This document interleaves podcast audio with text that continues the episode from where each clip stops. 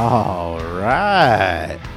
Welcome in to the Fantasy Football Fathers podcast, where only one of us is an actual father and none of us are priests. You are listening to the only actual father on the podcast, Trey Stinky Fingers Jose, aka too many early victory laps. That's all I do. I'm all about my victory laps when it comes to fantasy football. But today I am joined by Tyler Bigger Beerbach. What's happening, dude? Bro, that might have been the crack of the season. That was on point. Hell yeah, crack of the season. Uh, shout out to the crack addicts uh, across the country. and uh, obviously, by now you probably noticed we are missing Jimbo James Dreer, but he will be back with us shortly. But let's just get to it. This episode is about the late games, start or sits, and our favorite part of the episode, start or or our starts of the week for week twelve. So in this game, we'll be talking about the Sunday afternoon games, Sunday night games, Sunday night game, and the Monday night game. And before we dive into that, real quick, just make sure you follow us on Twitter at the FF Fathers. Interact with us. We love to interact. Ask us questions if you want advice, anything like that. Uh, if you want to just say what's up, uh, let us know um, that Jim sucks for not being here, things like that. Just hit us up on Twitter. So yeah, do that. And wherever you're listening to us right now, if you're you know, if you're messing with the vibe, like and subscribe. And that's the only rhyme that I have. so yeah, make sure you like and subscribe. And if you want to, give us five stars rating. It definitely helps us out. So yeah, let's just dive into this. Let's dive into the first late game of the episode. It's gonna be the Raiders playing in Seattle against the Seahawks. Seahawks are three and a half point favorites, which is bullshit. Uh, the over under is 47 and a half points. okay. We'll see what happens. So, you know, Seattle's defense was very uh, sketchy earlier in the season. One of the leakiest defenses in the NFL. You're one to talk. Um, well, I'm not saying the Raiders are good. Either way, uh, lately they've been looking pretty damn good. But they are still getting gashed by running backs this season. So, um, obviously Josh Jacobs looks good, but they are still pretty stingy against quarterbacks and receivers. What are we expecting from Derek Carr and Davante Adams? I think Josh Jacobs obviously must start. Derek Carr to me is pretty iffy. Davante Adams still a must start. Yeah, I mean, obviously Davante is is Davante. He's I think even though he was kind of slow to begin the year, I think he's now the wide receiver three on the season um, because he's in on an absolute murder spree in the last I think three or four games. I mean, he's had he leads the league in touchdown receptions. Yeah, so that helps. Five of those coming in the last three games. He has 31, 23, 29. He has like 85 points in the last three games. He is killing people right now. Hell yeah. Um, so Davante's still going to get his, regardless of how good uh, the Seahawks defense has become. Um, I am excited to see Tariq Woolen in this in his first very, very big test against Davante Adams. That'll be fun to watch as a Seahawks fan. Um, but yeah, Davante is going to get his. Josh Jacobs should have a good game as well. And I would lean towards sitting Derek Carr. Um, he's been more often than not actually not playable this season in terms of you know the Yeah. top twelve quarterbacks, and I don't see him really being being able to you know overcome that this week. Yeah, I'm totally with you. And um, I'll just say this right now RIP Tariq Woolen because he's going to go up against one of the best good off receivers in the league, best route Yeah. runners. Um, if he does look impressive this week, you know, he solidifies himself as a, a solid player moving Then forward. The one thing for Woolen that I, I will say is that he's extremely fast and he's very long. So that's the one thing that even if Davante Adams does beat him off of the line, which will probably happen on almost every play they're lined up because Davante Adams is probably the best guy off the line in the NFL. He has the speed and the and the length to catch up. So it'll be interesting to see the way it works. Again, Davante Adams is going to get his, but I'm excited to see what this rookie's going to do against him. Shit, I was gonna say that's like me, extremely fast and very. Then you said long, and I was like, nah, uh, extremely fast and not long. So Cover your ears, ears, children. they don't know. Baby shark, do do do do. Shout out to your kids. But um, what about Foster Moreau? Obviously, Darren Waller is out and Hunter Renfrow is out. Foster Moreau does look like a decent play. Not uh not an extremely strong play, definitely not the worst play you can have as as tight end. He's on the field at least ninety five percent of the time. He's playing every single snap, which is what you want from a tight end. And there's not many options in this offense. There's not, and the t- the Seahawks do give up a ton of points to tight ends.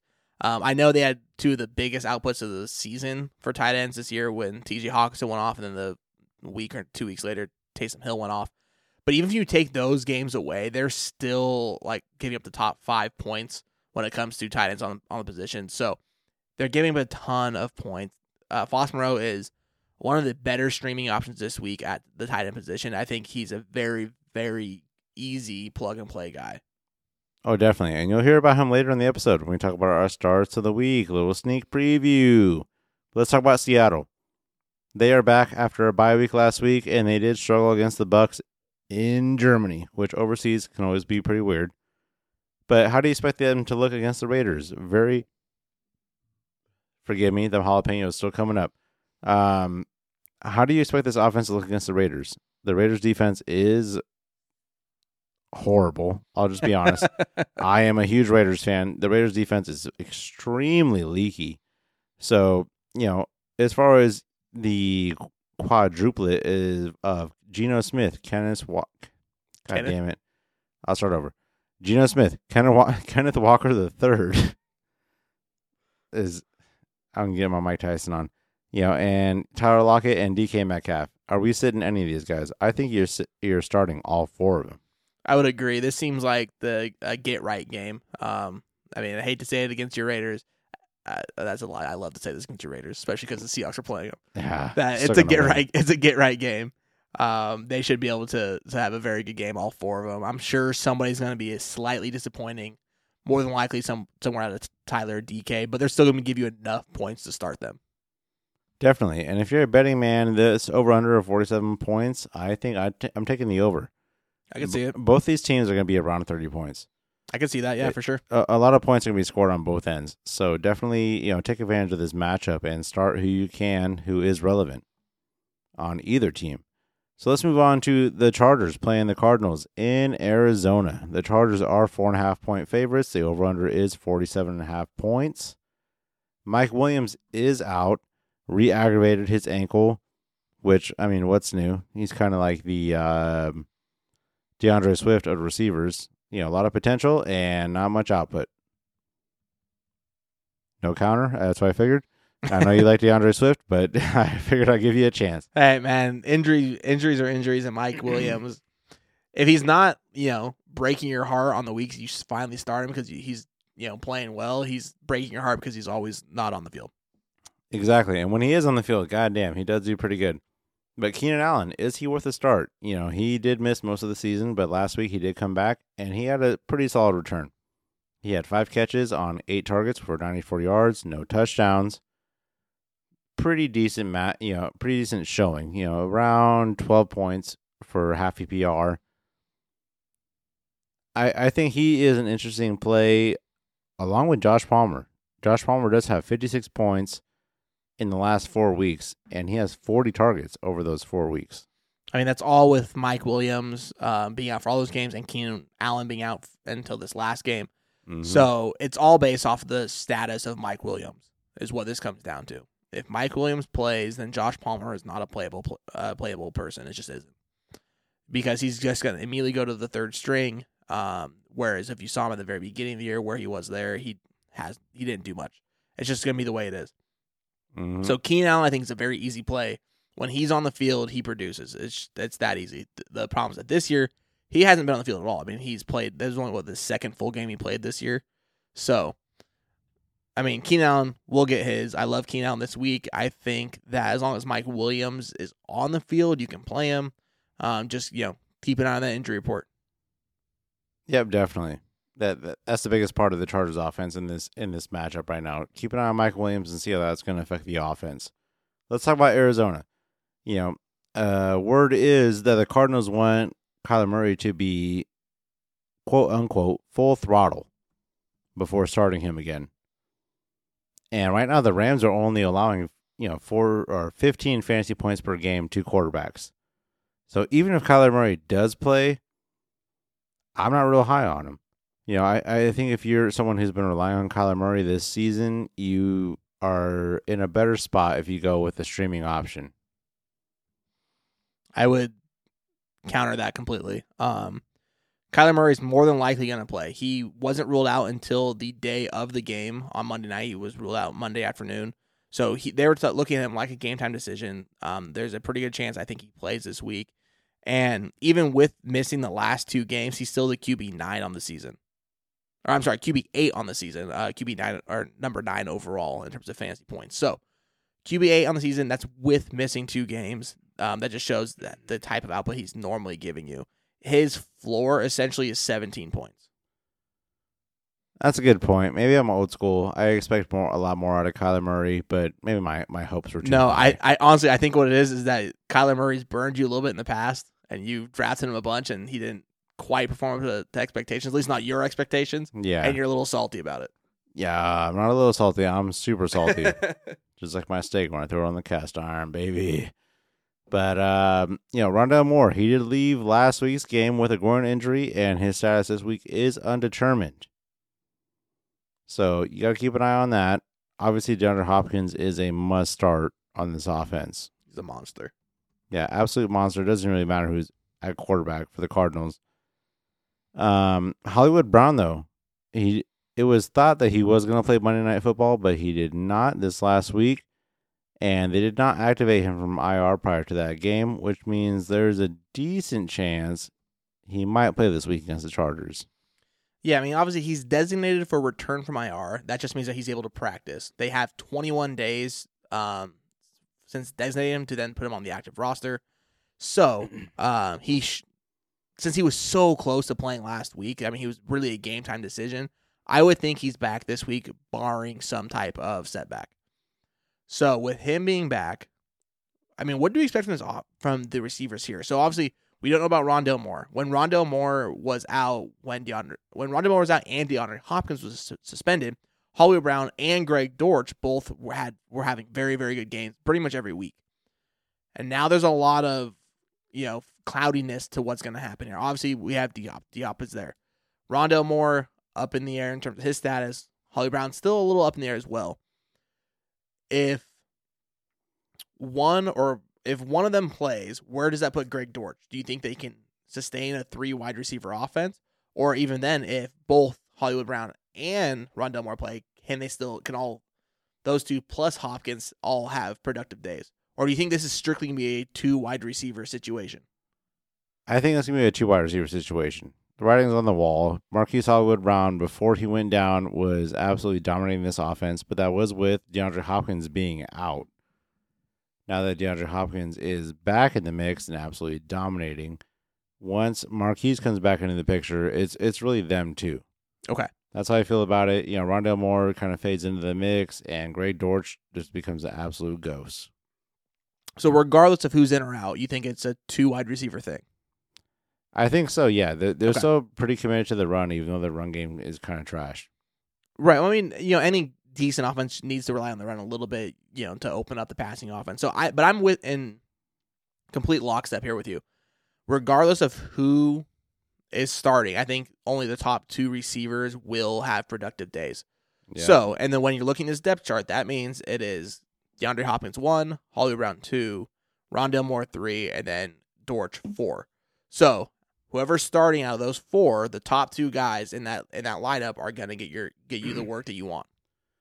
Yeah, that's exactly how I feel. And when when you see Greg Dortch's, you know, his past four game performance, you know, you can't get fooled by it because there's a lot of uh, things that come into the mix, which is basically what you just said. You know, with Hollywood Brown being out, DeAndre Hopkins coming back into the mix. You know, in his last four games that he has played 70, 70 plus percent of snaps, Greg Dortch, he does have 33 targets and 50 fantasy points. But a lot of factors come into that mix. And if Marquise Hollywood Brown and DeAndre Hopkins are healthy, he's absolutely a, a complete ghost to me. Yeah. I do not care about him. Absolutely, but that's why it's so important to pay attention to the injury report and the practice report going into the season or going into this week because it shows. It doesn't matter who's there really between the four of them. The top two guys will produce. So pay attention to it, and those are the two guys you should have in your lineup. Yep, definitely. let's move on to the next game.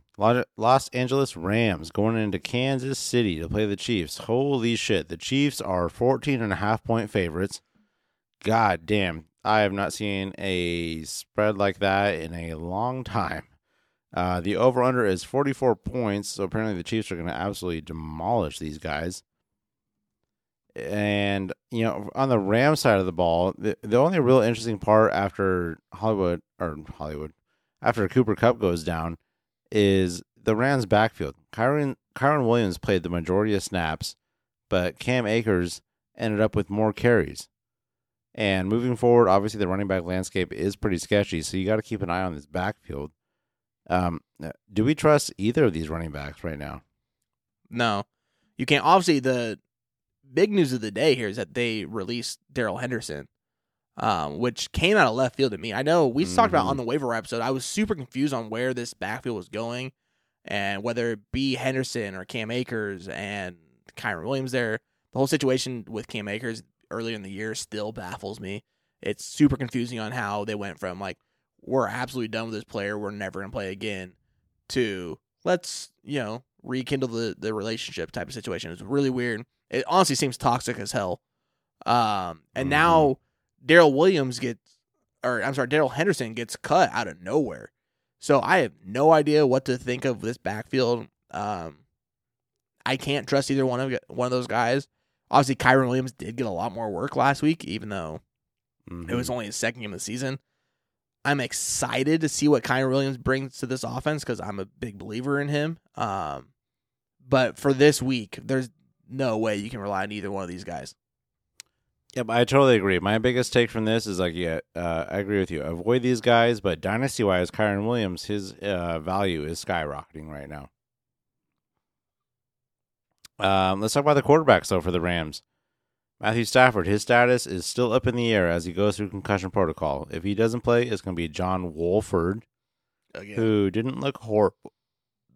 Forgive me, who didn't look horrible, but uh, also not great. So if he does play, the Rams offense is going to be struggling. Yeah, it's this the Stafford situation concussion was weird because he didn't leave the game prior with a concussion. He ended up in the concussion protocol midweek on like Wednesday and then played anyways and then ended up back in concussion protocol. The whole situation seems a little weird. Like he's getting these weird after effects of a concussion, not necessarily the immediate hit. It's like the secondary hits that are like pushing him over the top. So it's a little concerning, honestly, because those seem to be worse than like the guy that gets his bell rung on a single play. Because these are more cumulative, and as we Mhm. know through you know many sources, the the addition of CTE and like how we see how that you know affects guys later in their lives uh, are these kind of repetitive smaller hits that end up hurting them, and so it's scary for what end up could happening.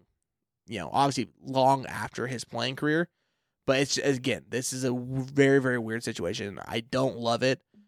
Just it scares me for him, honestly. I mean, ultimately, at the end of the day, uh, we want they want our play these players to be healthy. We want that. We don't want to see their careers cut short, things like that. And a head injury is not something to play with.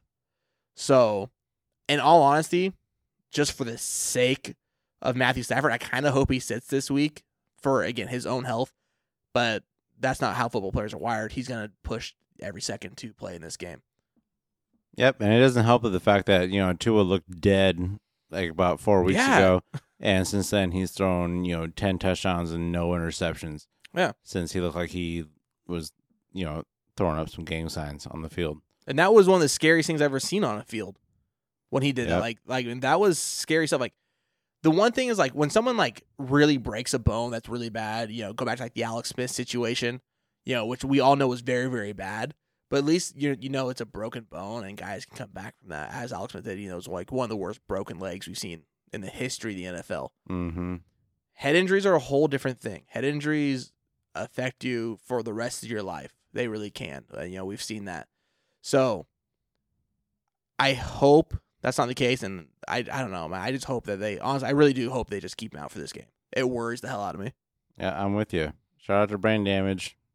Um, I guess Please, not. or at least the lack thereof, I guess- please. yeah, not not a shout out. So on on this Ram side of the ball, though, you know the wide receiver room is basically Allen Robinson and Van Jefferson after Cooper Kupp went down. And both these guys are averaging about five, six targets per game. It- uh, let's just be honest. Is there anyone on this Rams offense we're fucking with? I I'll still lean towards Allen Robinson. Right now, he's the wide receiver one there, right? Yeah. And so, even though he only had five targets, he did. They actually finally got that red zone look and scored a touchdown. So that's beneficial. I mean, they're not. It's not great. Obviously, we know this, but I think I'm still okay rolling the dice on Allen Robinson. Okay. Um, on the Chiefs, it's the usual guys: Patrick Mahomes, Travis Kelce, really nobody else. Uh, Isaiah Pacheco is emerging. Yeah, I mean, obviously, I would say if keep the keep an eye on the status with Juju. If Juju plays, I think you're more than welcome to throw him into your lineup. He's been very, very good in the last half of this season so far. So I don't expect that to change as long as he's healthy. Yeah, one of the offseason takes for many people that actually turned out right. uh, people thought he would be good, and it's finally happening. It took a little while, but he's he's coming to his own. Yeah, definitely. So let's talk about the next game here. New Orleans Saints going into San Francisco to play the 49ers. The 49ers are nine point favorites. Over under is 43 points. Last week for the Saints, Dal- Andy Dalton had three touchdowns, but the 49ers only allow 14 fantasy points per game to quarterbacks, which means not even in, you know, basically a touchdown and the yardage. So a very tough defense to go against. Uh, Andy Dalton, obviously, we're probably not going to be starting. I just thought that was interesting to throw out there. Yeah, and he did that against a good defense in the Rams. Let's keep that in mind Mhm. as well. Um, their their defense that was very stingy against quarterbacks, only giving up about 15 points a game, and he he kind of lit them up. So it's gonna be interesting to see how this matchup works. Um, ultimately, though, I would say that the Niners have a much better pass rush than than the Rams do, and that's gonna end up making so Andy Dalton has a poor game. Yeah, I'm totally with you. So basically, we're rolling with Chris Olave on the Saints. Uh, obviously, Cal- Alvin Kamara, you kind of have to with the running back landscape, but those two guys, nobody else, right? I mean, do you want to talk about Juwan Johnson? Uh, I talked do, about him a lot in the waiver wire. I do love me some Juwan Johnson. I think he is worthy. I'm glad you brought him up. I mean, I, obviously, there's a little bit of worry there for myself when Juwan Johnson because he's very touchdown dependent, um, hmm as most tight ends are. But this week against San Francisco, they are the fifth best team against tight ends. They only give them seven points a game. They're a stout defense. My thing about Juwan Johnson, Juwan Johnson is, you know, he's competing somewhat with Taysom Hill. So it's But not really at the tight end position. Like Yeah. Taysom Hill's listed as a tight end, but doesn't ever line up at tight end. Well, the thing is, are, are the Saints going to get in the red zone? Because when they get in the Yeah. red zone, they target Juwan Johnson. So yeah, That's and that's a, a good point. I I still just want to point this out just because it's so weird. I love that Taysom Hill, you know, he's listed as a tight end, as a tight end, he has one, two, three, four, five, six receiving targets on the entire season as a tight end. Like right, I don't. I, I mean I understand there's no other way like to really put him into a position because he doesn't. He's really positionless in this offense. But like we got to figure out something where maybe we should just call him flex. He's he's a flex only type of player. You can't put him into Yeah. any. You you can only put him into your flex spot. Maybe we should do that because they should. We should. Well, like, not us, but you know they, whoever, Yeah. does- whoever controls that. ESPN, Sleeper, Yahoo, NFL, anywhere that that sets up ES, uh, you know, fantasy leagues, just make him a flex player only, so you can no longer put him into a position. hmm Yeah, I'm totally with you. Let's talk about the 49ers side of the ball. Jimmy Garoppolo, surprisingly, is averaging two touchdowns per game over the last six games, and he has a nice floor right now of 16 fantasy points per game. So he seems like a decent streaming option, no? I mean, he kind of does, and that's so weird to say. But the addition of Christian McCaffrey has changed this offense. Mm-hmm. Um, even though they are really actually relying on both McCaffrey and Elijah Mitchell, especially in the second half, McCaffrey's still getting his work in the first half like crazy. He's still getting over 100 yards. And crazy stat when CMC is in or on the field, Jimmy Garoppolo's pl- completion percentage is 76%. There's just Yeah. so many weapons there between CMC, Deebo, uh, Brandon Aiyuk, George Kittle. There's so, and then you have this mastermind of a play caller, and they created enough creative creativeness. Jesus, I can't speak of Kyle Shanahan. Yeah. I mean, he just makes it so Garoppolo can find an easy open read because he has guys that can manipulate the defense more than like most offenses can. Yeah. And speaking of that, you know, New Orleans is allowing 28 fantasy points per game to receivers. And in the last five weeks, Brandon Aiyuk has been an absolute tear. Yes. So, you know, speaking of the offense opening up, uh, Brandon Aiyuk looks like a very good play this week. We'll talk about him here in a second. Let's talk about the next game, though. The Green Bay Packers go into Philadelphia to play the Eagles. Nice little old school game here. Uh, the Eagles are seven point favorites, which kind of makes sense. Uh, the over under is 46 and a half points. This is the Sunday night football game. And on the Packers side of the ball, it's an offense that has been underwhelming. So it's it's hard to tell who we're going to be really playing on the Packers offense. Romeo Dubes or Dubs, I I still can't remember how we fucking pronounce that shit. Dobbs. Um, I like Dobbs. Romeo Dobbs. Slight chance of returning in week 12, who was the favorite uh, receiver for Aaron Rodgers before he went down. And it seems like the Packers are fi- like figuring out a nice rotation of receivers at this point. If he does play, do you like Romeo Dobbs? Honestly, I don't. The last couple of weeks, like Christian Watson, obviously has been insane. He has five touchdowns in the last two games, so it's hard to compete with that. And that connection's growing with Aaron Rodgers, and you obviously have Allen Lazard still there. And I just don't know where Romeo fits in right now, honestly. I think when they get another offseason to kind of put things together, it could change. But for the rest of the season, I'm not sure how well he he fits into this offense. It, it should be interesting. You know, Aaron Rodgers is having, you know, one of his lesser seasons of his career. Very few games of over 300 yards, which means we're struggling to have, you know, wide receivers perform. Definitely very interesting. And, you know, with that being said, Christian Watson, he has five touchdowns in the last two games. Obviously, one of those games he did have uh, three touchdowns, I believe. So, I mean, how are we approaching this offense this week for the Packers? Um, I think you're okay. I think you can play.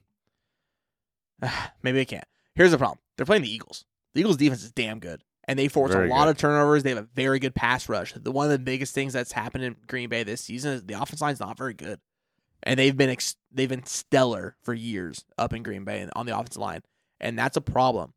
So, I think it's an honestly a toss up between Lazard and Watson on who's going to have a decent game. Because the problem is one of them, or maybe it's going to be a little mixture, is going to have Darius Slay all over him the entire game. And maybe he switches back and forth a little bit. That's a good point.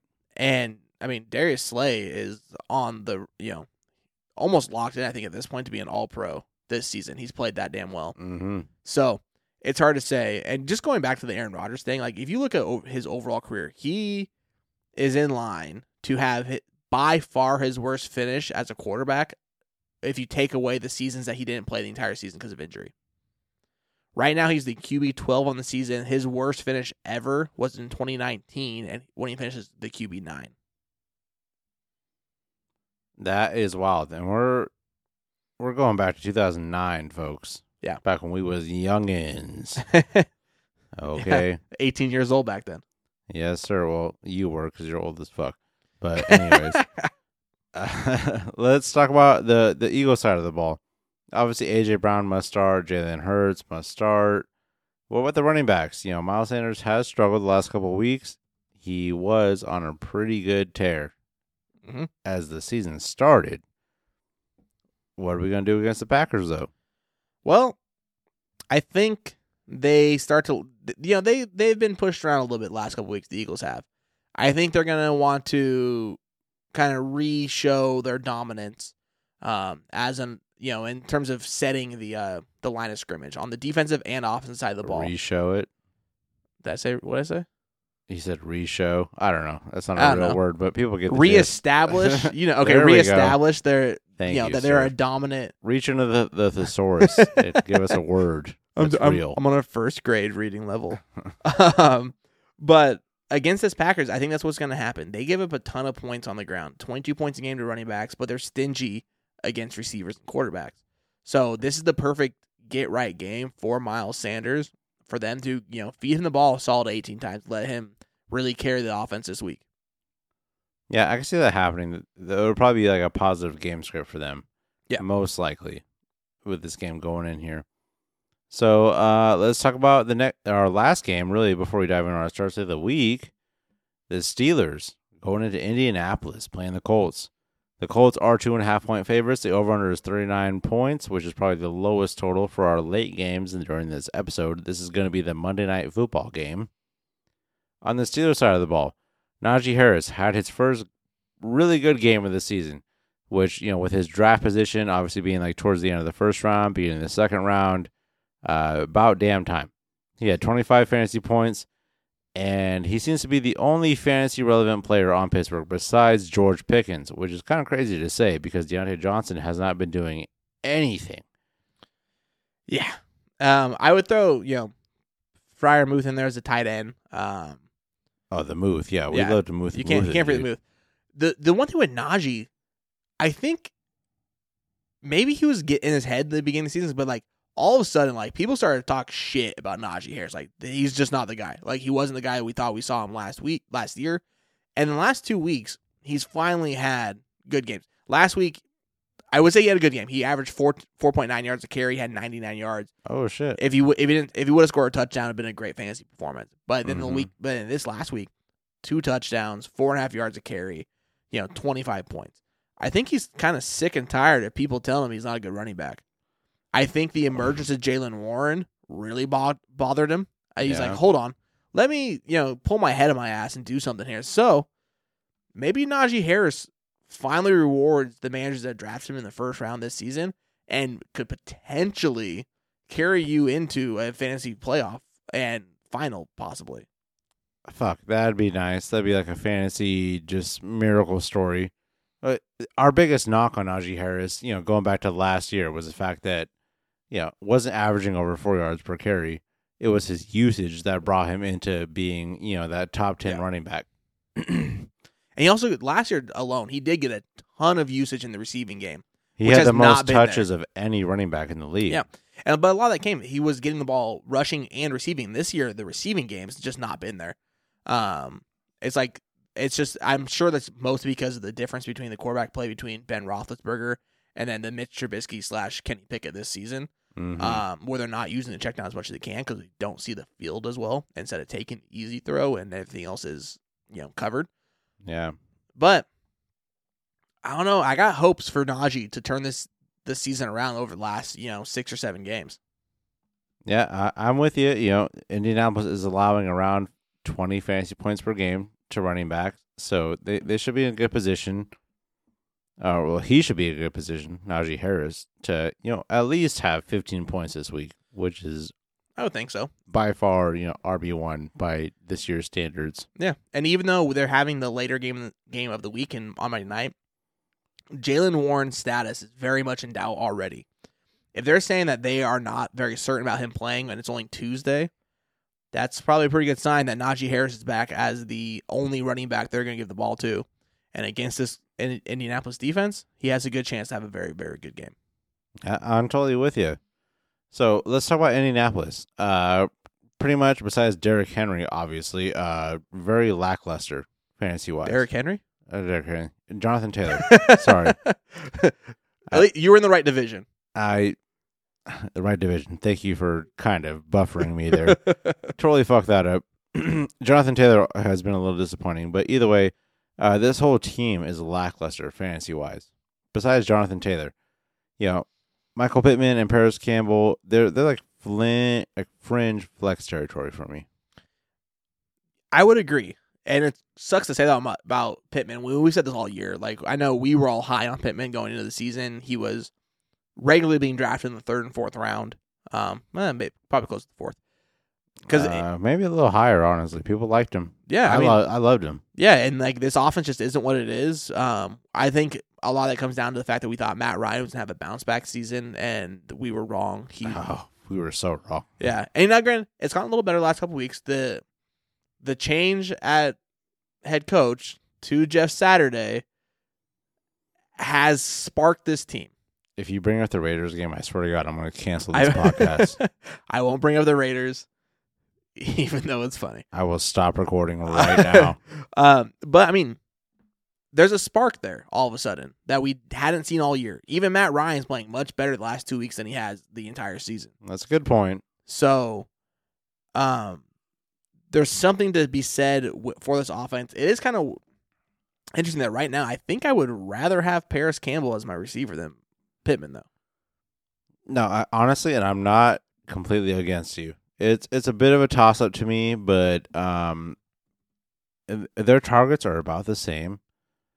But I'll be honest, my loyalty to, my, to Michael Pittman, I, I I just can't waver from it. Yeah, I, I mean, and I'm with you. I mean, you're right. Their targets are about the same. Their usage overall is about the same. But I don't know. It just kind of seems like Parris Campbell and Matt Ryan have kind of built this little chemistry that we're not seeing with Pittman. Yeah, well, fuck Matt Ryan for that one.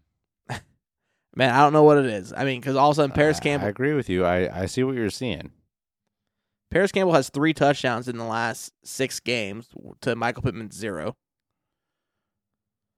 What are you trying to do? Just to make I- my heart bleed right now? Dude, I- I'm with you. I was on the Pittman train too. Okay, I'm with you. But sometimes it is what it is. Michael Pittman hasn't scored a touchdown since week one. Yep. I, I, I, God damn it. I know what it is. Okay. Yeah. So it, you're driving your point home, definitely.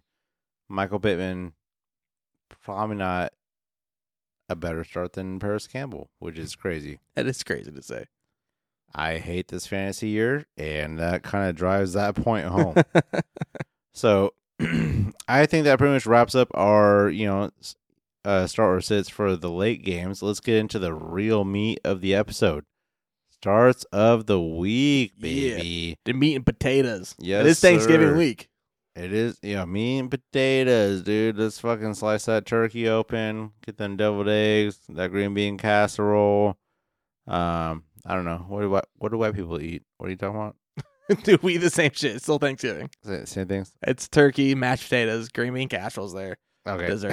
hey, unless hey, just fun fact, Ryan Clark of you know ESPN and Pittsburgh Steelers, uh, you know, great player back there. He's from Louisiana, and they have gumbo on Thanksgiving. Oh yeah, I'd love to have uh greens. Honestly, I've had greens back when I lived in Illinois. Uh, weirdly southern state, even though it's in the Midwest. So yeah. uh, anyways, let's talk about this. Our stars of the week. Um, should I do mine first? Yeah, go for it. All right, so I'm gonna dive into it.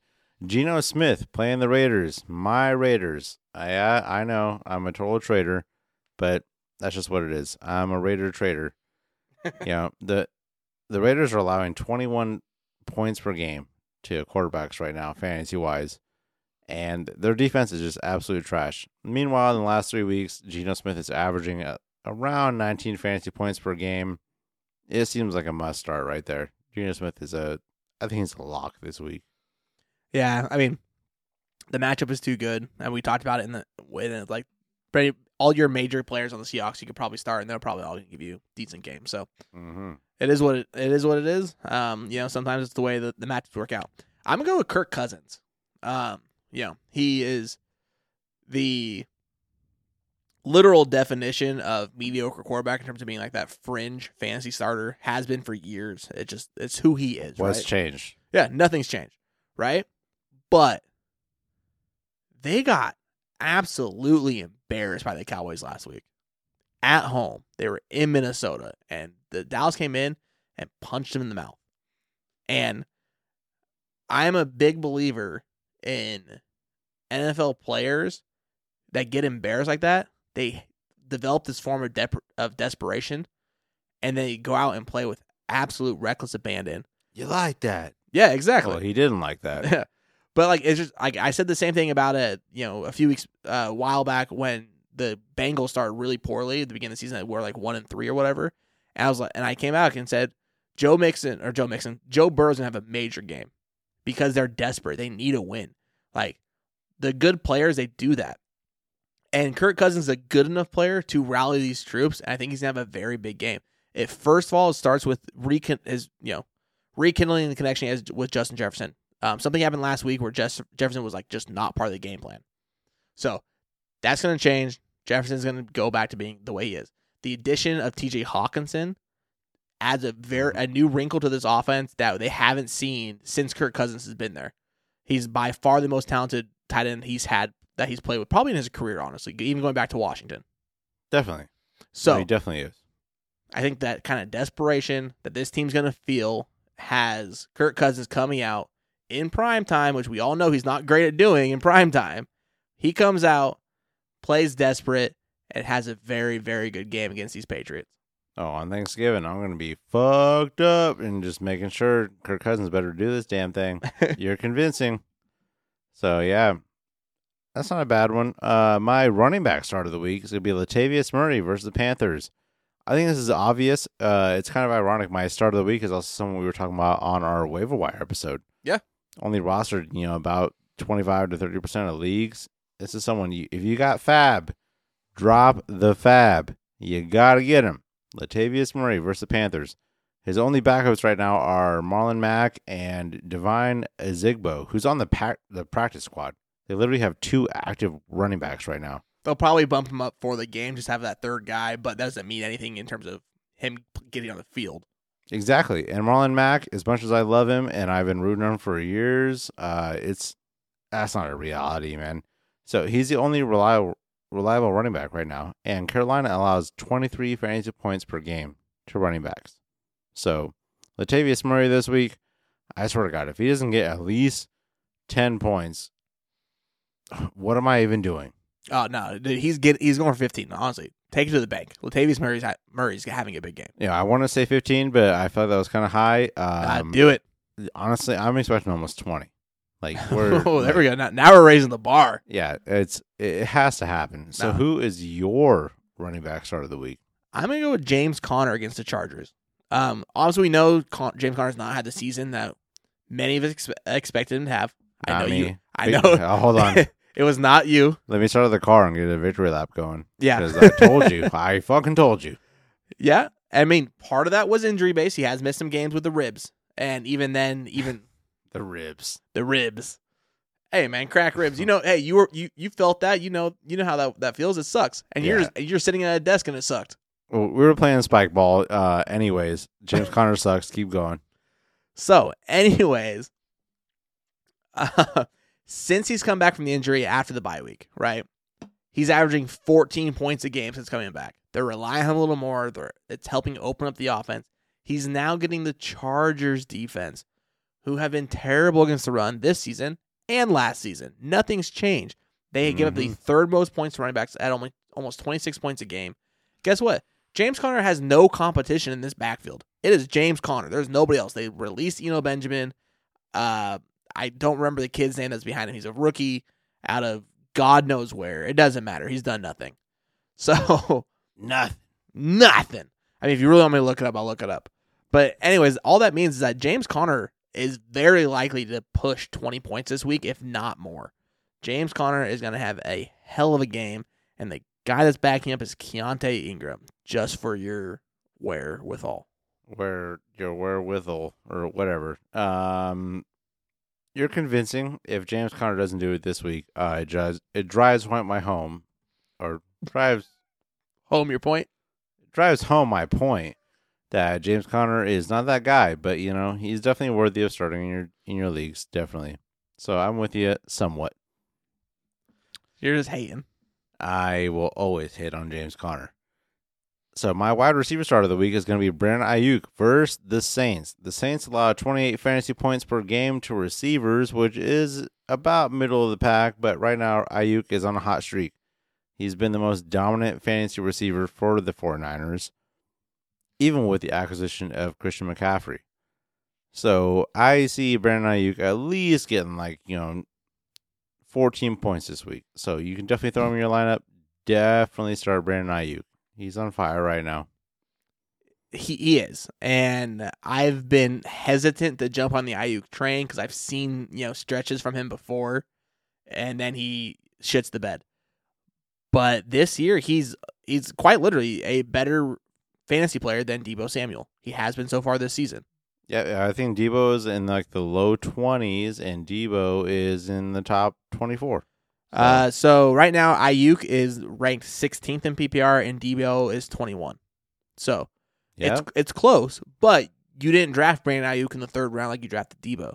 oh yeah, maybe, maybe even higher. People love Deebo this offseason. And so that that difference alone is huge.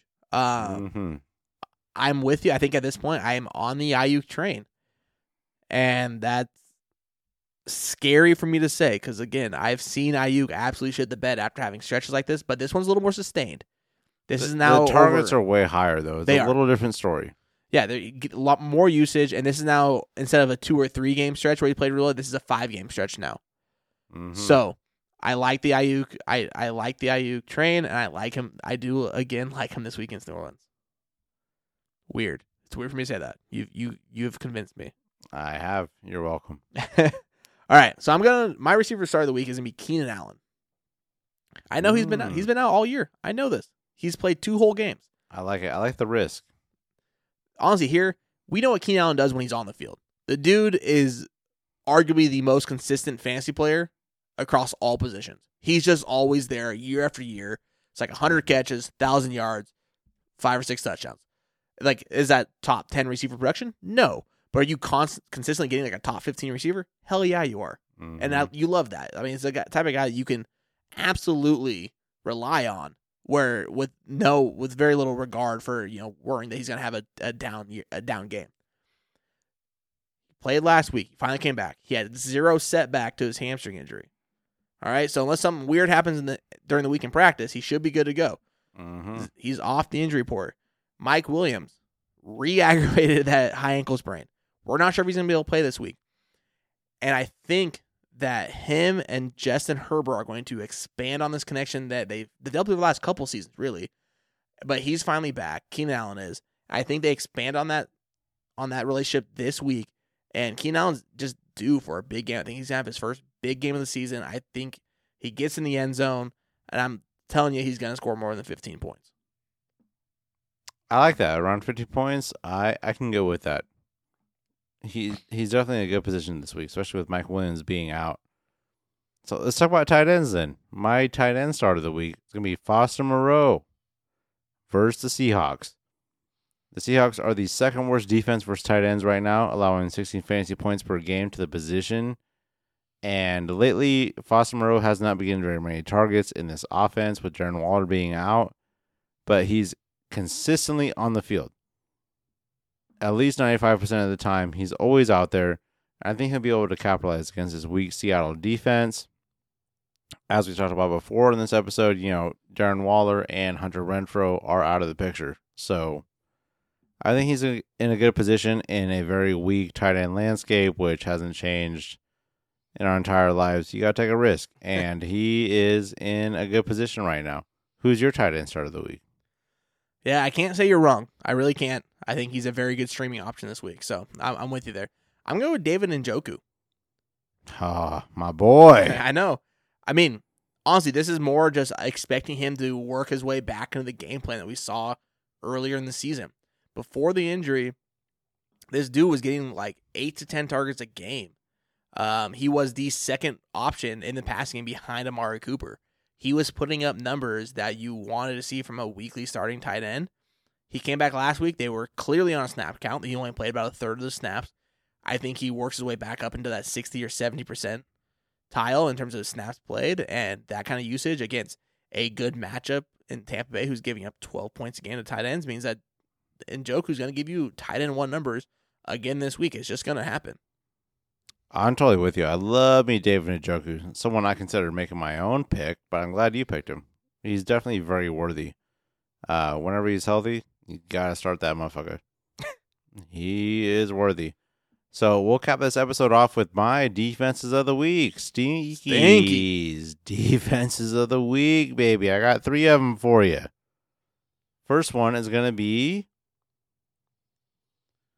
Miami Dolphins versus Texans. Uh, I've been saying this probably all season now, but you got to play the defenses versus the Texans. Um, it's pretty obvious, but in the last five games, Davis Mills continues to just he, he's continuing his turnover streak. You know, he has six interceptions given up in the last five games, pretty much holding back that offense. And the Dolphins defense is solid. So you got to roll the Dolphins defense this week. I'm not sure what he's not seeing on defense with that draft neck he has there. I mean, he should be able to see everything, and he's seeing nothing. Yeah, he has the sky view, and um, he's just throwing it to anyone on the other team. The Sky View brought to you by Walmart. Yeah, yes, sir. That is exactly what's happening.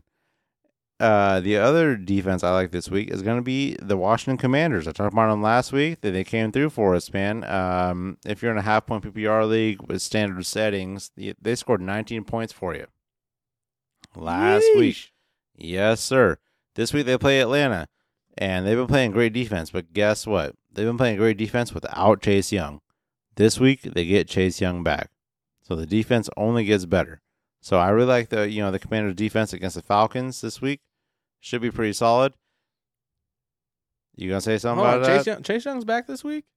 That's what I'm reading, dude. Oh, I didn't even hear that. That's great. Yes. He's been out all damn season. He's he's their best pass rusher when he's there, and this defense line's already good. They're a very very good defensive line. You add Chase Young to this mix. Yes, yeah, and this is a team that's not very it's not rostered in a lot of leagues. If you're trying to make that playoff push, this defense could really help you out. That extra five, ten points every week could really help you out. And you know, my last defense of the week uh, seems kind of chalky, but you know, the Chiefs versus the Rams. If Matthew Stafford is out, obviously they're playing against John Wolford, and if Stafford is out, that go- this defense goes from a decent start to a pretty good start. So keep an eye on that. I don't think there's anything chalky about starting the Chiefs defense, which is number 19 on the season so far. I don't think it's chalky. That's a, that's playing a damn good matchup. 119, yeah, against the Rams, and even if Matthew Stafford was starting, uh, th- this offense kind of fucking sucks, especially with Yeah. Kupp out. So it really does. I mean, the offense was even with Kupp in, the offense was bad. Just Kupp was still putting up his normal Kupp numbers.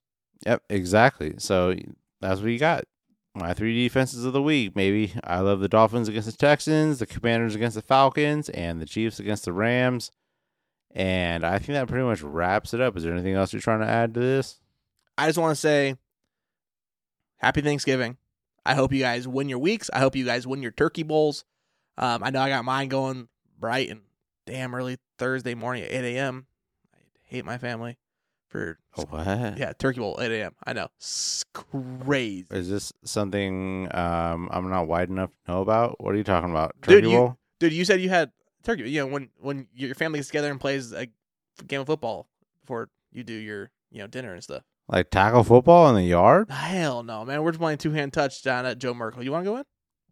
You had your son, so I didn't want to invite you. I, I, I'm literally gonna show up and I want to. Do it. You're in now. Now, you, now you can't say no. I'm if I tackle your mom too hard, that's your fault. So-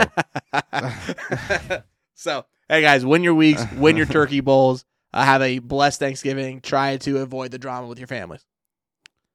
Yeah, definitely the last part. Avoid the drama with your families. Thank you for listening. If you haven't by now, follow us on Twitter at the FF Fathers. Interact with us. We're all about it, baby. Send us a DM, post, whatever. Uh, just don't be creepy about it. And um, Or do. or be creepy. Fuck it. Who cares, dude? send your shot, right? Gotta send the shot. You never know if it doesn't land. Um, what am I missing here? Um, oh, make sure you like and subscribe Yeah. on whatever you're listening on right now. Give us five stars. If not, um, just give us five stars. There's really no other option. It's only one option: five stars or die. So thank you for listening. Have a good Thanksgiving. Um, bye.